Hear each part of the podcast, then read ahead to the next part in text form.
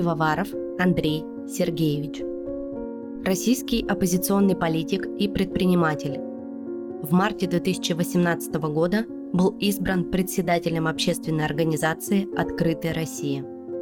27 мая 2021 года «Открытая Россия» заявила о полном прекращении своей деятельности в связи с планами по ужесточению законодательства о нежелательных организациях и преследованием активистов. 29 мая 2021 года против Пивоварова было возбуждено уголовное дело по статье 284 УК РФ «Осуществление деятельности нежелательной организации». 31 мая 2021 года он был снят с рейса Санкт-Петербург-Варшава и задержан в аэропорту Пулково. Основанием для обвинения стало то, что Пивоваров 12 августа 2020 года, находясь в Краснодаре, опубликовал в Facebook информационный материал «Объединенные демократы» с агитацией по сбору средств. В связи с этим Пивоварова этапировали в Краснодар. 11 октября 2021 года в адрес Пивоварова было выдвинуто окончательное обвинение по той же статье. В обвинение были добавлены 30 постов и один репост в Facebook – которые, помимо прочего, касаются протестов в Хабаровске, несогласия с внесением поправок в Конституцию и поддержки задержанных на митингах.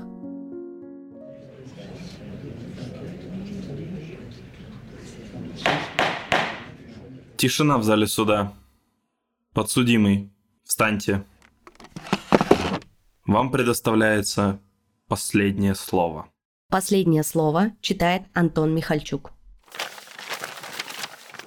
Ваша честь, во время судебного процесса я и мои адвокаты доказали, что уголовное дело несостоятельно. Никакой нежелательной иностранной открытой России никогда не существовало. Ничего преступного в моих действиях не было. Дело на меня – это месть в чистом виде за мои взгляды и политическую деятельность. Даже по нормам абсолютно неконституционной репрессивной статьи 284 часть 1 УК РФ я должен быть оправдан. Следствие не смогло сфабриковать никаких доказательств моей вины. В материалах есть показания продажного пропагандиста с НТВ и заказная экспертиза от группы шарлатанов от науки, торгующих совестью и липовыми диссертациями. Вот и все, что принесло следствие после почти полугода работы и многочасовой слежки. Этого дела не было бы, если бы не стояла политическая команда на мою изоляцию. У российского общества власти годами отбивают желание следить за политикой, участвовать в политике, то есть в жизни своей страны. Народ осознанно, планомерно погружает в апатию, в тяжелый летаргический сон.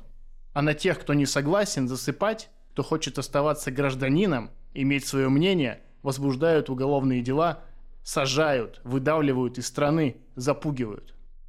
Мечтающие о карьере и премиях люди в погонах уверены – что, подшивая дела, защищают страну, а на деле штопают саван, в котором укладывают наше будущее. Доходит до парадоксального. Недавно у меня состоялся диалог с одним из сотрудников СИЗО. Он был согласен со всем, о чем я говорю. О необходимости сменяемости власти, подотчетности, реальном разделении властей, борьбе с коррупцией. Но при этом считал, что от него ничего не зависит, и лучше бы я не лез в политику. А потом наш разговор перешел на его жизнь.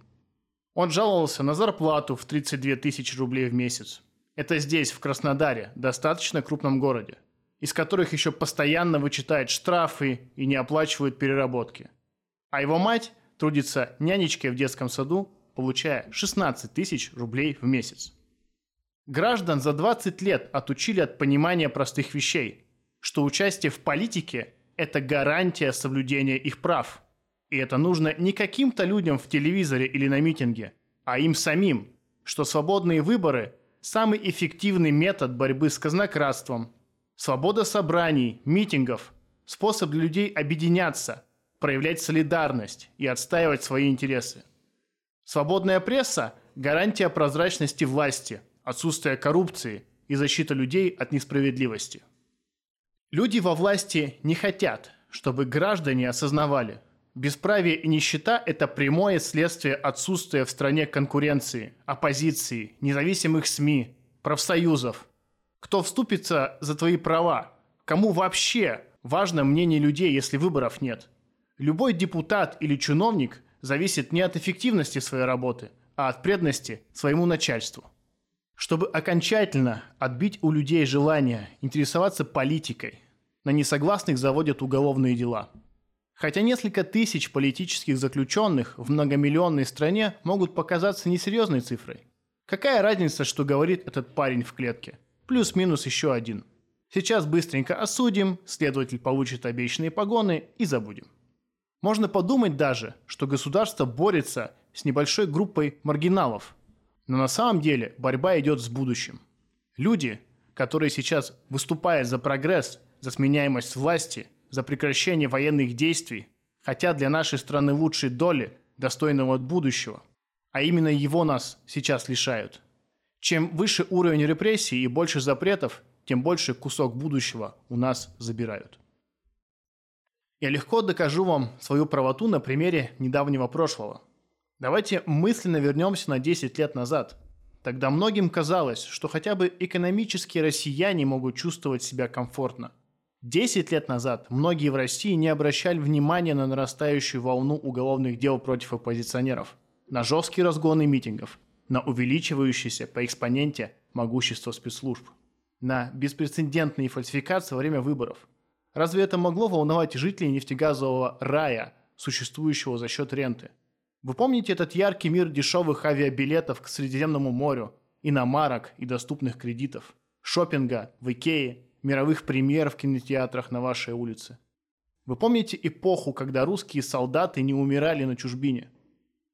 Вам казалось, что этот бескрайний богатый, наполненный удовольствием мир незыблем. Вам казалось, что так будет всегда – уже тогда мы говорили, наша страна вступила на опасный путь. Мы говорили о том, что несменяемость и бесконтрольность власти ведут не просто к коррупции и разглядяйству. Мы говорили о том, что авторитаризм – это путь в бездну. К нам домой приходили с обысками, нас арестовывали, нам затыкали рот. Но вот беда. История продемонстрировала, насколько мы были правы. Вы видите, где оказалась наша страна в 2022 году? Вы все понимаете теперь, в какую бездну она летит. А впереди нас ожидают только новые запреты, ограничения и автозаки. Правда, уже с туалетами.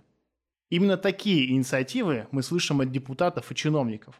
Так, может, как раз эти инициативы, эти запреты и дубинки нежелательны, если жизнь от них становится только хуже? Именно об этом я и хотел говорить с трибуны. Не только с судебной, а думской. Именно поэтому на меня возбудили уголовку, выдумав историю с нежелательной организацией. Правда сильнее. Именно ее репрессивный аппарат боится. Именно поэтому я сейчас здесь, отсидев уже больше года в Краснодарском СИЗО. И, несмотря на это, я верю, что ситуация в нашей стране изменится.